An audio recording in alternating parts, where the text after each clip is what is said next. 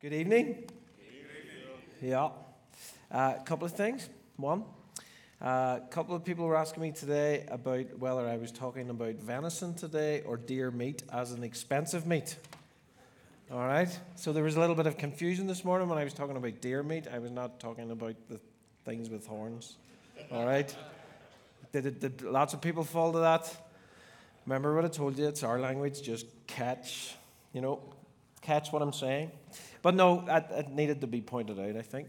Um, another thing I should say, just sort of by way of introduction, my reason, my connection to this part of the world really is through a ministry of, uh, called Firefighters for Christ that I've been involved in for over 25 years now. I was at 27 years in the Northern Ireland Fire and Rescue Service. I retired two years ago, and this is what I do now. I travel and preach and teach, but I'm still involved in the ministry of Firefighters for Christ. And you're really honored tonight because the president is here tonight. Oh, no, he actually is. the president of Firefighters for Christ. He's on the back row. Um, so he drove me about this week. That's how important I am. You know what I mean? Uh, you know, so the president took me in and out. I mean, that's like special, isn't it? Uh, so come on, guys, waking up. Come with me. All right. It's hard enough standing up here. Come on. Are you all comatose with the amount of food that you've been eating? Yes, everybody's just about, we're going unconscious now. Not allowed to go unconscious, all right? Stick with me. Um, it's good to see. I think that nearly everybody has turned back up again tonight. That's always a good sign for a preacher whenever most of the congregation turns back up again for a second session after the first session. And, and hopefully, the guys, the eight or ten guys that come into the kingdom of God this morning, are here tonight as well. That's fantastic, too. And so, also, if you didn't get the opportunity or chose not to respond to the gospel of Jesus Christ this morning, you can do that again tonight. Uh, we'll give you the opportunity for that later on as well, because we do not want you going down this mountain not getting right with Jesus Christ, because that is what this is all about. This doesn't matter if I've flown 6,000 miles, these guys have traveled, everybody goes to all the hard work. You eat enough calories to do you six months. What it's all about is about the gospel of Jesus Christ. That's what it, that's it, and in its entirety, all right? So there's nothing else really matters other than the Word of God. So, like this morning, turn to 1 Corinthians 3, verses 10 through 15. I'm going to read them again just by way of introduction. I remind you of the book that I mentioned this morning, R.T. Kendall's book, uh, When God Says, Well Done. Excellent book. If you want to get it, it'll be available, I'm sure, on Amazon. Um, and so I just want to read these 10 verses again. Uh, we covered the first two this morning. We'll obviously cover the second two now tonight and then the last two tomorrow morning. And so these verses said, uh, sorry, say, uh, by the grace that God has given me, I laid a foundation as a wise builder, and someone else is building on it. But each one should build with care, for no one can lay any foundation other than the one already laid, which is Jesus Christ. So that's what we covered this morning. So tonight we're looking at if anyone builds on this foundation using gold, silver, costly stones, wood, hay, or straw, their work will be shown for what it is, because the day will bring it to light. It will be revealed with fire, and the fire will test the quality of each person's work. If what has been built survives, the builder will receive a reward. If it is burned up, the builder will suffer loss, but yet will be saved, even though only as one escaping through the flames. Well, you'll know that we've introduced the text clearly this morning, but just by a very, very, very quick reminder, Paul here is talking to a baby church, e.g., not a church that has just started, but a church that has not moved on from baby food. And he actually says to them, You're a worldly church. Now, I might ask the question here tonight. I don't expect a response, but do you think it's possible for Christians to be carnal? I'll answer it. Yes, it is possible for Christians to be carnal. Otherwise, the New Testament didn't need to be written. Okay? So that's for us. It's simple enough for me is because these guys back then, whenever the, the, the, Bible was written for the first century Christians, Absolutely, it meant something to them, but we absolutely need to take something from that today. So that's my job as a Bible teacher. When I travel, I love to get into text like this. This is what's how I, I love teaching this way. Is just to split up verses a little bit at a time, and hopefully we can all learn from that. And I also want to caveat what I say with I'm talking this direction first. This year, I don't know what it is. I've been teaching for many, many years. Um, but this year, for some reason, I absolutely feel the responsibility of what it is that I do. And I'm not trying to gain a sympathy from you from that. I'm just telling you that's how I feel about it. I feel such a responsibility by telling people how to live their lives whenever I struggle every day with living mine. Okay? So I like to just start with that message to say, like, everything, I get the opportunity to learn this before I teach it to you, but to learn it on a personal level. Okay? Is that fair enough? And so whenever we get into these tonight, then absolutely, as always, even as I was preparing this this afternoon, God's always challenging me about it. He really is. And so let's hope we can all be challenged here tonight.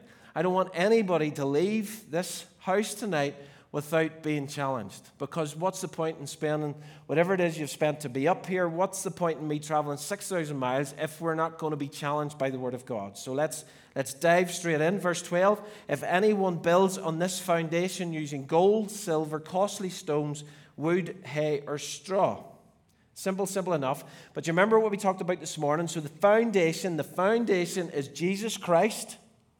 And someone else has built that for you. You may be involved in building that for someone else. But now what we're looking at tonight is this superstructure, and we talked about that this morning, is that now that we are saved, we are responsible for building the superstructure that is our lives. And Paul talks about it in these terms. He uses these metaphors of gold, silver, costly stones, wood, hay, straw as building products to build a superstructure.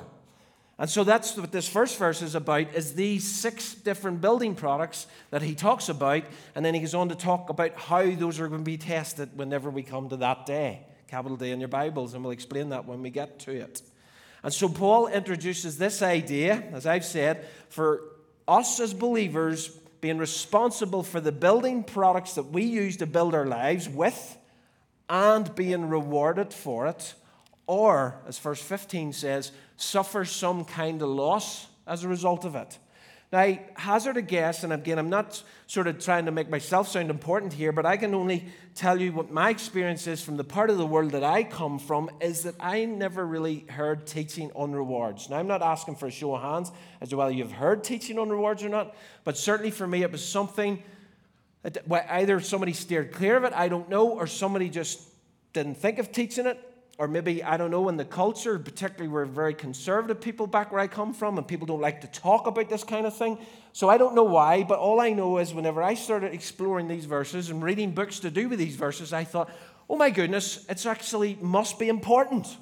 And so whenever we think about being rewarded for our work in Christ, there's this mental thought as to why should we think like that but guess what? If paul talks about it in a number of places other writers talk about it in a number of places and jesus himself mentioned rewards at least six times in the sermon on the mount then would we not actually believe that it's important? Yeah? And so that's what we're talking about. And so paul is saying what are you building your life with? Are you building your life with gold silver costly stones wood hay or straw? That's a simple question that he is asking and therefore, I am going to ask the question of each of us in this room tonight which one of those six metaphors are you using to build your life with? And this is true for every believer. We will all stand before the judgment seat of Christ. We'll get on to that in a little second. 1 Corinthians 3 and 8, same chapter. The one who plants and the one who waters have one purpose, and they will each be rewarded according to their own labor. Verse 14. We'll be dealing with this tomorrow morning. If what has been built survives, the builder will receive a reward. And so, where will this reward occur or rewarding occur? Now, you may know this, you may not, but let me bring you to what my belief in terms of eschatology is. I believe there's going to be two places in eternity on that day. I believe there's going to be the great white throne, and if you're standing before the great white throne, you've got a problem, okay? That's first and foremost because that's where I believe the people who are not going to heaven will be standing in front of the great white throne. But there is also what is known as the Bema seat of Jesus Christ or the judgment seat of Christ, where you and I, as believers, will stand before that judgment seat. Is that shock to people in the room tonight? Some people it may be a shock to, some people may absolutely know that. Let me read a verse 2 Corinthians 5, verse 10, if you're taking notes. For we must all appear, we must all appear before the judgment seat of Christ, also known as the Bema seat, so that each of us may receive, now listen to this, so that each of us may receive what is due us for the things done while in the body for the church. What does it say then? Whether good or bad. Okay, so it's absolutely clear to me that each and every one of us at some point We're going to stand before the judgment seat of Christ as believers, and we're going to give an account of what it was that we have said, that we have done for Jesus, what we have done whilst alive in this world. What have we done with the kingdom of heaven, which is heaven on earth, deposited in our lives? What have we done with that? We will be responsible for giving an account of that, and we will receive what is due us, whether that be a reward or loss why? Because it says that whilst we're in the body, we're going to be receiving this because of what we've done, whether good or bad. So that verse alone, whether you agree or disagree with me, suggests that as a Christian, I can be bad. Is that a shock to you? It shouldn't be a shock to you. But it, sometimes theologically, we have this sort of rose garden going on in our brain, and we don't actually realize what it is that the Bible is saying. And so, when we look at the superstructure that Paul is talking about, then why does Paul first of all use the metaphors of gold, silver, and costly stones? Because we know that gold, silver, and costly stones will survive the test of fire. Okay, and we know that the next verse talks about that.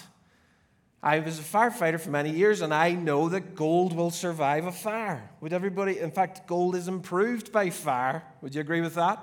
Silver as well, costly stones, they don't get destroyed by fire. These are clear metaphors that Paul are using, and that's why we know that these things are costly. We know that these things are really, really important. We know that they will bring virtue. We know that they will bring excellence. We know that they should be obvious. We know that these things should be seen and we know that these things are valuable to God. And so that's exactly how we should be building our lives. What else does Paul say about these in one of his other writings whenever he's talking to the young pastor Timothy? And the young pastor Timothy was the pastor of the church of Ephesus. Ephesus had all sorts of issues in the church. We don't have time to get into that tonight. But here's what Paul said to the young pastor Timothy the second time he wrote to him 2 Timothy 2 20 to 21, if you're taking notes or for the purpose of the recording. And here's what Paul said. You ready for this? In a large house, there are articles not only of gold and silver, but also of wood and clay. Some are for special purposes and some for common use.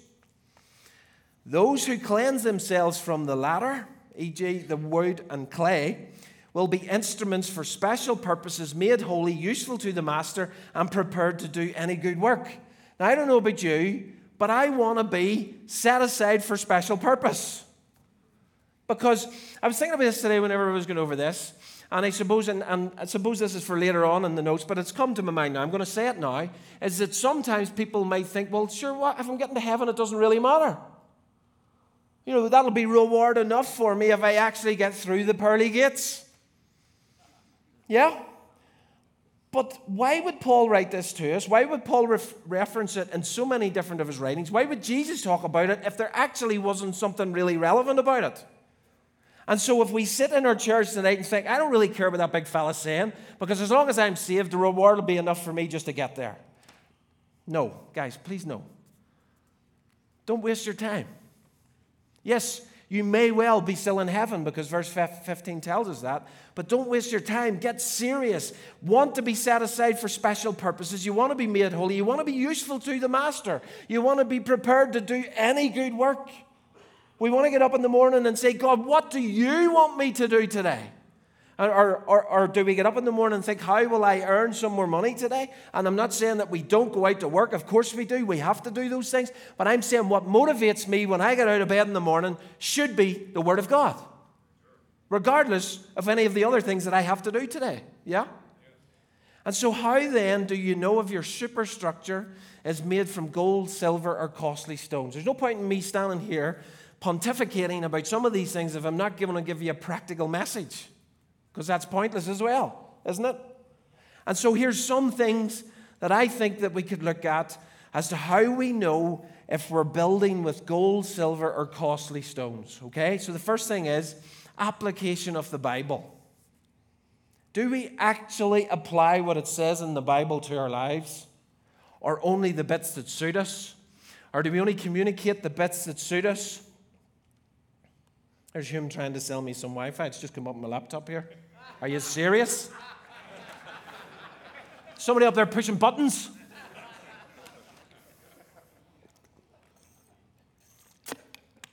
Don't stop laughing. You're in church. You're not allowed to laugh in church. You get thrown out if you laugh twice. okay, application of the Bible. Look, I'm, I'm speaking obvious things here, I would think. Thanks for the amen. Let me give you a shout out. Hold on now. Hold on. New Life Church, Kingsborough. Pastor sitting back there. I enjoyed lunch with you today, sir, and some of the guys around the table with you. Even the really cheeky one who told me that it was good that I brought my grandmother with me. No, no, the other way around. Sorry, my granddaughter should say that. My wife's sitting at the back. I, I was actually a Freudian slip there, Wendy. Forgive me.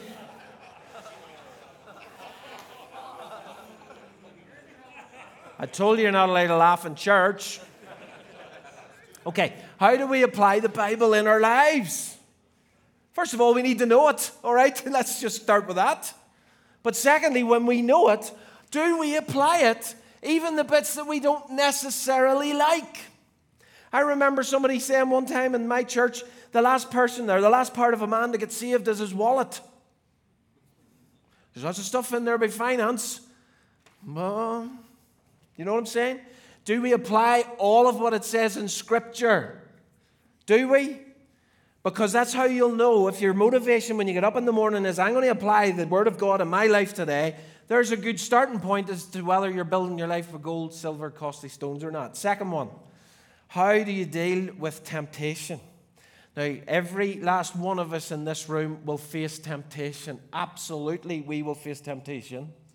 You're going to face it today. And it's not the obvious one either, by the way, for all the men in the room. Of course, there's the obvious temptation. But it's about all sorts of temptations. And we've already talked about some of that about gossip, about criticism, about stabbing someone in the back, about giving an opinion that, that you really shouldn't. You know what I'm saying? That's all temptation. How do we deal with the temptation that we face? Do we actually take a, take a step back and do we deal with it the best way that we can? And if we do struggle with it, do we go and get help with it? If we do struggle with it, do we get up, shake ourselves off, say, God, I'm going to try actually so much harder today than I did yesterday? And are we motivated to deal with temptation in the way that we should? Yeah?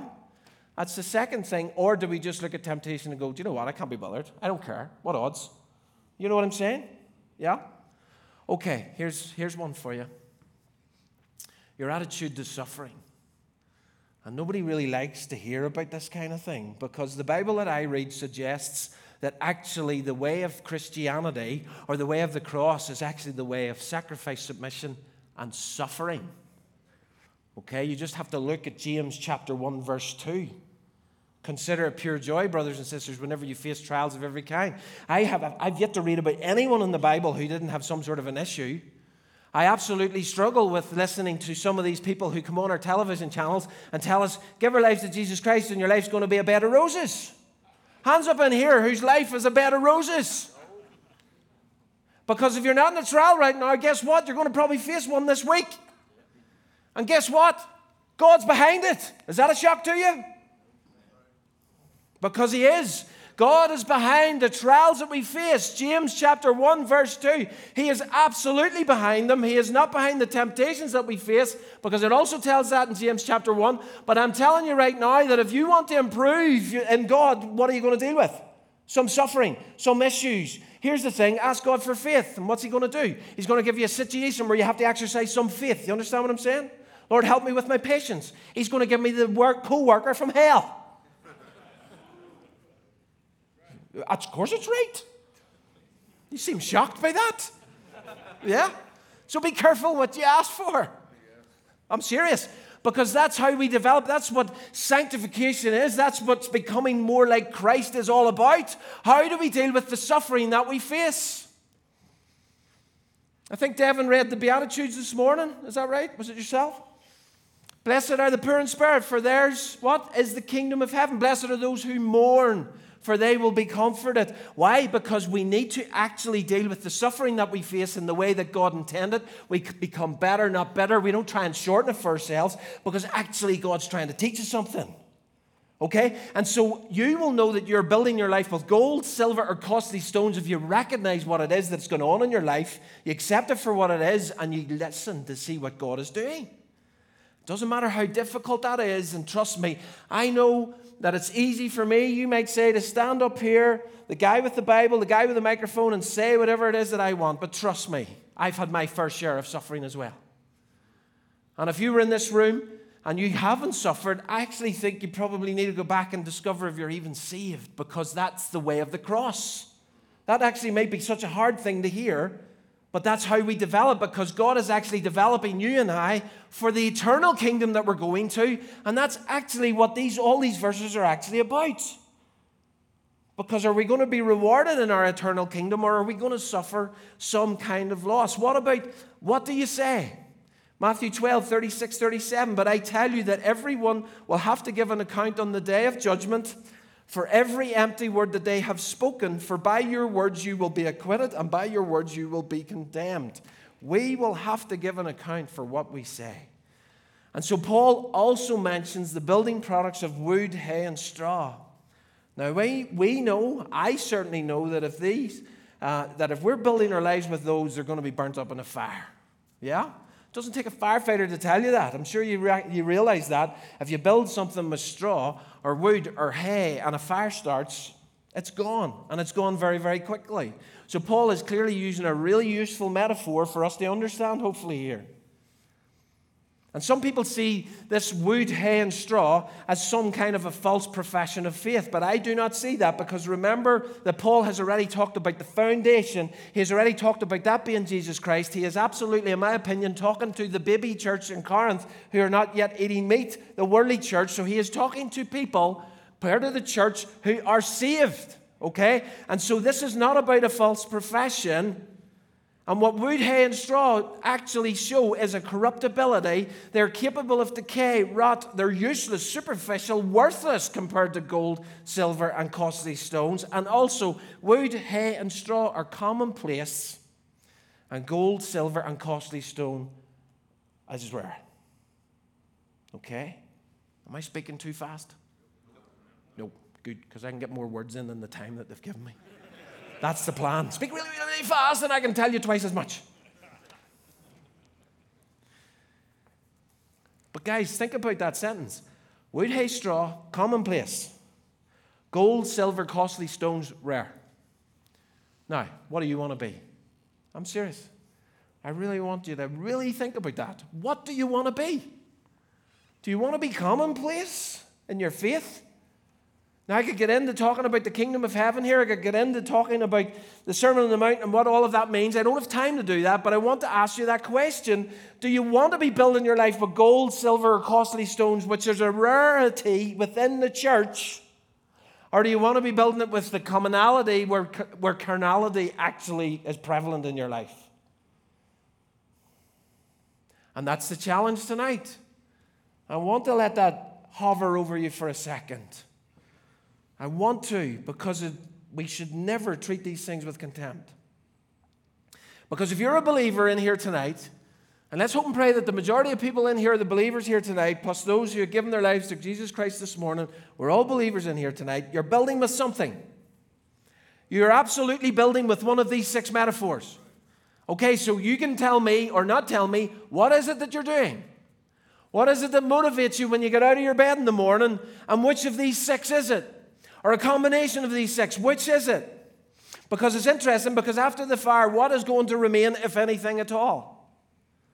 And so, verse 12 does not put an or between gold, silver, and costly stones or wood, hay, straw. So, that actually means to me that this side of heaven, there's probably impossible for us to build just with the three good ones because we're all human at the end of the day, and every one of us will probably have wood, hay, or straw as part of our life. But we need to get up each and every morning and decide that we want to get rid of as much wood, hay, and straw as is absolutely possible. Or do we get up in the morning and say, I don't really care about the gold, silver, and costly stones? Now, you might think it's a very obvious thing for me to say, but I'm telling you right now, there are many people get out of their beds tomorrow morning and they don't really care how they live as Christians. Yes, they're happy maybe to tell you that they're Christians if you push them hard enough. They may wear that badge. They may well even be saved. But are we going to be absolutely determined to be the serious Christian that we should be? If we were faced with a situation like North Korea has today, or China, or Eritrea, which you heard me talking about this morning, how many of us would be sitting here tonight if there was the opportunity for gunmen to come to those doors right now and kill us? How many of us would actually be here? Challenging thoughts, yeah? Because you're starting to get an idea of whether you're building with gold, silver, costly stones, or wood, hay, and straw, if you'd rather be sitting down with your feet up, sipping a beer in front of your television, watching some sort of an American football game. Yeah? And by the way, it's not football because you use your hands. you not say we play soccer when it's actually football. Yeah? Sorry, I'm just getting that off my chest. I hate it. It's all right. I understand. Not really.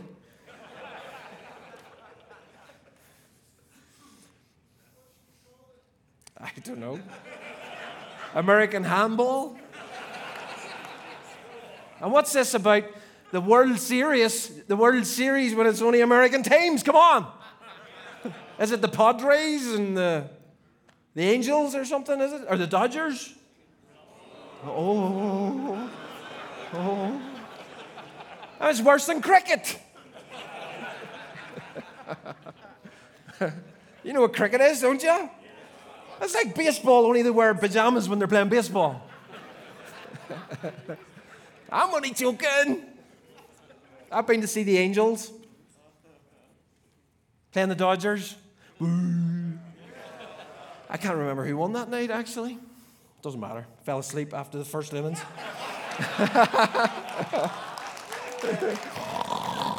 it over yet? I'm sorry. Not in the slightest. Okay. Come back. Not allowed laugh in church. Verse 13. Verse 13. Their work will be shown for what it is. Because the day, capital D, will bring it to light it will be revealed with fire, and the fire will test. Do you understand what I'm saying when I'm saying fire? Yeah, I think there's an Irish twang to that, okay? Uh, it will be revealed with fire, and the fire will test the quality of each person's work. Your work, my work on the day of judgment will be shown for what it is. Does that not send a shudder down your spine? And it goes on to say, because the day, the capital D, will bring it to light. But what is the day? Because felt, Paul felt no need to explain here what the day, capital D, was. And if you're reading about the day in any of your scriptures and it's a capital D, this is what it is. It's the judgment day. That's why it has a capital D. And he felt no need to explain because there was a universal consensus in the Christian community whenever Paul was talking about that this day was coming. Even the religious believers and the leaders and the zealots and all those guys believed in this day in one form or another. And so you want to see it in Scripture. Isaiah talks about it, Jeremiah talks about it, Ezekiel, Joel, Jesus, Paul, Peter, and others talk about this judgment day. But this judgment day that we're talking about here, as I've already said, is for the believer. It's for the believer. And don't let I believe anyone tell you, if they're teaching you theology, suggest that we as Christians will not stand judgment. We don't like to hear that, but we will. We will. Now, it won't be for the sins that has been forgiven us by Jesus dying on the cross, because those are gone. I'm sure you all can. Yeah? Yeah? But we're talking here about what it is that we do with God what it is that we do for God in our lives. How do we live? The things that I've suggested earlier on there. And we have to give an account as how we lived as Christians, whether it be good or bad. And we will know then who is saved or not. Yeah, and I've already said there's going to be two locations, so that one's straightforward enough. But we will know who has walked in the light, and we will know who will be rewarded for it, because guess what? There is going to be complete transparency on that day. And we will all stand there giving an account. Does it break you out in a cold sweat? It absolutely should break you out in a cold sweat. Man's good work will be laid bare, but how will it be judged? How will the makeup of the superstructure be judged? Well, it tells us clearly that it's going to be revealed with fire. Fire? You may think that's a bit of a strange thing, but that's what Paul is clearly saying here. And the fire itself will test the quality of each person's work. each man's work. There is nothing hidden on that day. We will all have to take the masks off. Nobody will be pretentious or self righteous on that day. Did you know that the core element, or the, what sin actually is, is self righteousness? You know all the stuff that we talk about as sin, e.g., all of the list of stuff that we could go on and on and on, they're only symptoms of a condition called sin. And the condition of sin is actually pride or self righteousness. You go right back to Genesis chapter 3, the Garden of Eden, and what was it that happened? Is that whenever the serpent said to Eve, Eat of this and you can be like God, that appealed to her. And guess what? Man and woman have been, have been thinking that they've been God ever since, that we know best self righteousness. So that is what sin is. And whenever we come before Christ on the cross, that is what is forgiven of us, but we still can be guilty of self righteousness and pride. Guess what? On that day, there's going to be no self righteousness. You're not going to be able to say, but I did this. You're not going to be able to say, but I didn't have time. You're not going to be able to give any of those excuses because we will just have to stand there because God will vindicate you on that day, if you deserve that vindication. If you've done that now for yourself, then you're going to miss out on that, on that day. Because what we have to do now is we have to turn the other cheek now. If you're lied about now, we need to keep quiet. If you've resisted temptation, you're not self uh, righteous. If you've sacrificed and served and refused attention for it, it is God who will do the vindication. How easy is it for us to do all of those things that I've just talked about? And we could list and list and list and list, and yes, we're human, and very, often we will fall. But what motivates us when we get up in the morning? Psalm 37 6 says that He will make your righteous reward shine like the dawn, your vindication like the noonday sun. And so the day of testing by far will see how obedient you were to God. It will test your claims, it will test your character, and it will test your conduct. And what lasts will determine your reward. And as I've said already today, is that that may not interest you. And I'm just calling a spade a spade here. You may not be interested in that. You might think, do you know what? It only matters to me that I'm saved. It only matters to me that I'm going to make it to heaven. And after that, I don't really care. You might think that's a strong phraseology that I'm using, but I'm telling you there's a reality in what I've just said. Yeah? And I'm, I'm going to go back to what I said this morning a little bit, is because if that is your attitude, I actually think you might need to go back to actually the point of salvation, because chances are you're maybe not even saved if that's what your attitude is. Yeah?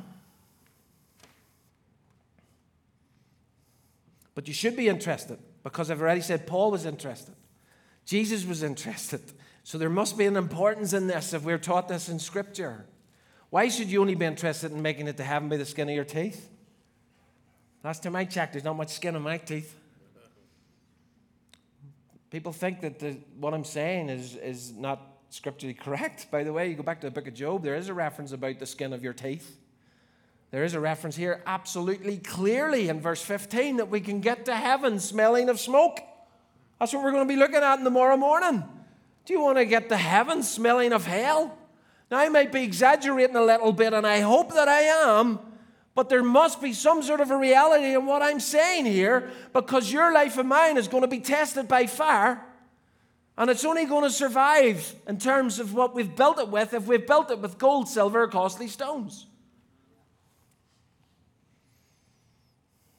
It's important to say and I, I want to repeat this because people misunderstand this all the time.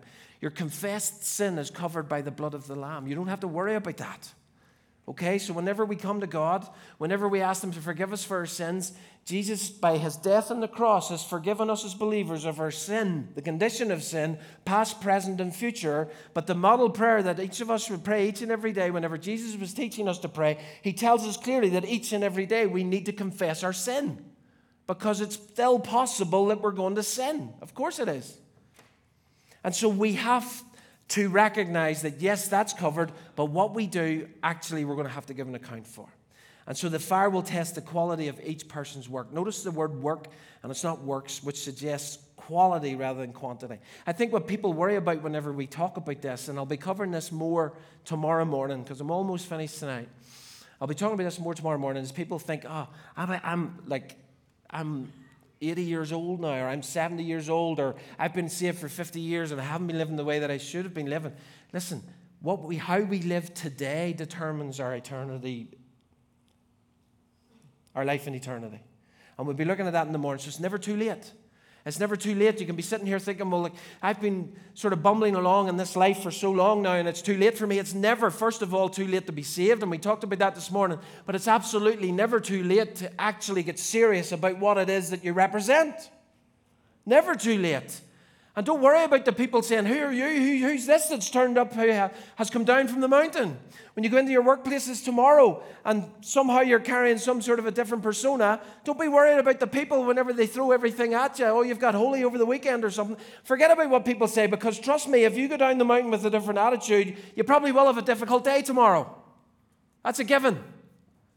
All right? So let's park that and just think, do you know what? I want to get absolutely serious right now. It doesn't matter how long I've been saved, it doesn't matter what age I am now, it doesn't matter if I'm the youngest person in this room or the oldest person in this room. What matters is, am I going to live for God tomorrow or today or the next day?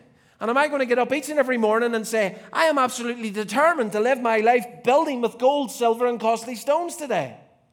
Doesn't matter what that looks like for me. Doesn't matter if I have to make decisions that, that, that I don't like because we have to be absolutely serious about our faith. And are we going to be in the majority or the minority? Because I absolutely believe that the minority of Christians actually get this. That might sound a bit arrogant, but that's what I believe. And I'm not going to point the finger at other people. I'm just saying, in my experience, that's how I see it. Yeah? I worked in fire stations for 27 years. I worked with other guys that were Christian. And sometimes I looked at them and thought, I don't know the difference between you and this person who obviously isn't. And I'm not saying that I was purely innocent all of the time.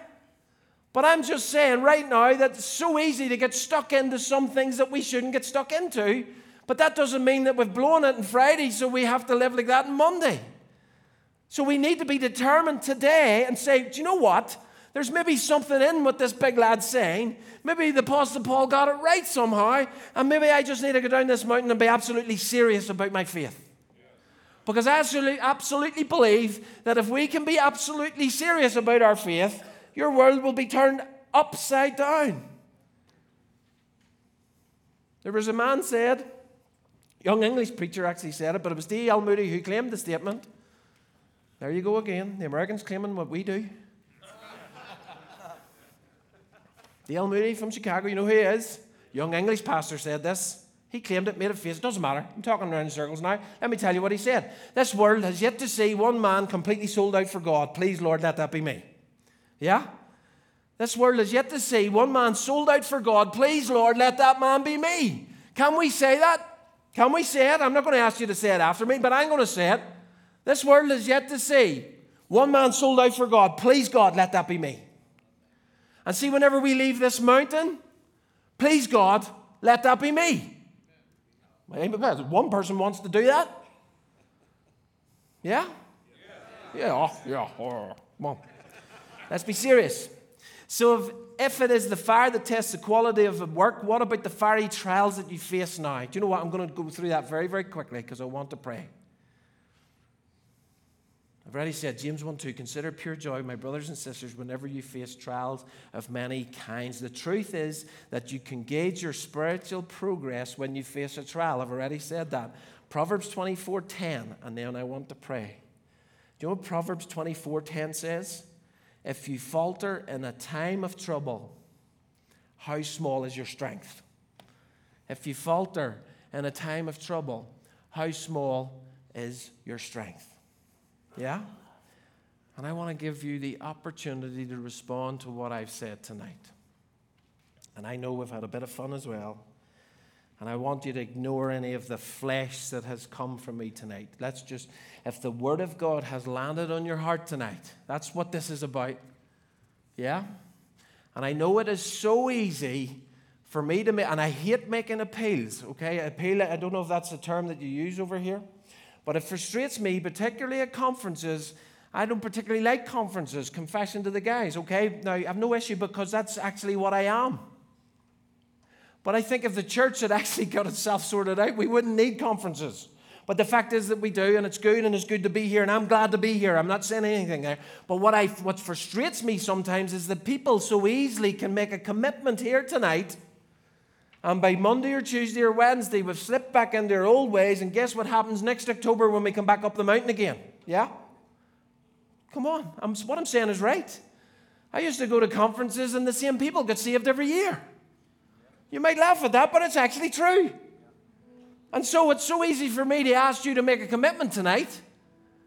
And you're expected to do that, and you're with the men of your church, and you're with your pastor, and you think, oh, that big fella's told me I should do this, so I should do it. No. What has God said to your heart tonight? And so it would be so easy for me to say, could we all do better? Because, of course, every last one of us could do better. Would you accept that? But here's what I want to do I want to make a real challenge to you here tonight. We talked a little bit about it in the green room before we come out. I'm going to pray for everybody in a minute or two because I think we all need prayer. Yeah? But here's the thing here's the challenge. In this group, and we had eight or ten guys this morning who put their hands up to give their lives to Jesus Christ for the first time. Fantastic. And I'm going to give you the opportunity to respond to that as well tonight because I don't want you missing out on that opportunity. But if you're here tonight and God has really tugged your heart from what I've said. Yeah? And I mean, we all feel, okay? So let's put this into a context. We all will feel. But when we fail, hopefully we all can get to that point where we can dust ourselves off and say, No, God, I'm going to be serious about you. But I'm telling you right now, if God has absolutely tugged your heart with what I've said, whether you're in this audience, whether you're in the band, whether you're sitting up there at the back, whether you're staff here, at Jim, it doesn't matter who you are. If God has tugged you with what I've said here tonight, I want you to stand right now. And only if God has tugged you, not because I want you to stand. It doesn't matter to me if you stand. Yeah? And that's why I don't like appeals because it's very often people stand because who's standing right. You understand what I'm saying? So if God has tugged your heart, you've stood. Anybody else? Go ahead, stand because I'm going to pray and then what I'm going to get is the people around you to pray for you. All right? Is that okay? Whilst the guys are doing some worship? Does anybody else want to stand? And again, not because I keep asking the question, all right? I want to straight, I want to make this as hard for you as possible, okay? I really do because I, I get frustrated by the fact that people just stand because I've asked them. Yeah? I've got seven children at home, and I'd love them to answer me and do stuff for me straight away, but they don't. I don't want you all to pretend you're my children tonight. All right? Okay. Being serious. Let's go for it one more time. If God has tugged your heart from what I've spoken to you about tonight, stand now. Okay. I'm going to pray for you in just a minute. Just keep standing, guys. And then I'm going to, as the guys lead some worship, I'm going to get the people around you who have come with you just to pray with you, pray with each other, and you can also stand at that point, chat to each other about maybe why it is that you're standing. Is that okay? But see, before I do that, did anybody want to get saved this morning who didn't put their hand up? And I'm just going to look around the room one more time. Not going to prolong this because hopefully everybody did that this morning who's not yet saved. But I'm looking to my left Anybody want to give their life to Jesus Christ for the very first time? I'm looking at this block right here. Just make sure, wave your hands or something or dance about so I can see you. There's one person there. Thank you, sir. Anybody else in the room? On this side, sorry, coming over here in a minute. Anybody on the side that I'm standing on? Dance about. I don't want to miss it. No one else here on this side? By the way, if I miss you, just tell the guys around you so they can pray for you. It doesn't matter if I pray for you or not. God sees what you've just done. Anybody else on this side? Anybody want to give their life to Jesus Christ for the very first time? Or, your, or your, your life is so dull that you've forgotten what it feels like to be a Christian? Anybody on this side that I'm looking at? No? Okay. I don't see anybody up there, just the staff. Okay. It's been a good night in the house of God, hasn't it? Now, this is what's going to happen. I'm going to pray. Can someone pray for that, the, the guy who gave his life to Jesus tonight? Can somebody do that as well? Thank you. Just by doing what you've done, you've given your life to Jesus anyway. Let's give that another round of applause, actually. Hallelujah. We complicate coming to Jesus as well, you know. We're really good at making things complicated in church. But the Bible says clearly that if you believe in your heart that Jesus Christ has died on the cross for you and he rose again from the dead, if you believe that and confess it, you're saved. That's what the Bible says. So let me pray for all you guys that have stood. And I, um, in fact, I'm going to pray for everybody. I promised you that, didn't I? And then I want, as the guys lead some worship, find somebody and pray for them. I don't want anybody without someone praying for them. Can you do that for me, please? Yeah? Even if, the, even if two guys are standing and you pray for each other. Is that okay? All right, Heavenly Father, let's pray. Heavenly Father, Lord, we just love you. Lord, we love everything that we know about you. We love your word. We love what you reveal to us. And Lord, we love, absolutely love the challenge of the word of God to our hearts and lives. And so, Lord, I just thank you for the challenge of your word to me every day that I read it. And Lord, these guys might look at me and think I've got it all sussed. And Lord, I confess to you that I don't and that I need your help each and every day as well. And Lord, I ask myself the question every day who am I to tell anybody how to live their lives? And so, Lord, just as we come before you humbly, Lord, I just pray for each of these guys that are standing right now and for those that aren't, Lord, whatever it is that you have challenged us in our hearts about tonight, Lord, that you would absolutely help us with whatever that is. And Lord, that we would absolutely be determined to go down that mountain different people than what we came up. And so, Lord, each and every one of us, I'm praying for everybody now, each and every one of us need more of you. Lord, in this day and age that we live, and life is not going to get any easier, Lord, we need you in everything that we do. And so, Lord, fill us to overflowing with your presence, Lord. Send revival to this world that we live in. Lord, give us every opportunity each and every day to love you, to love others, and to proclaim the gospel of Jesus Christ. In your mighty name, Jesus, we pray. Amen.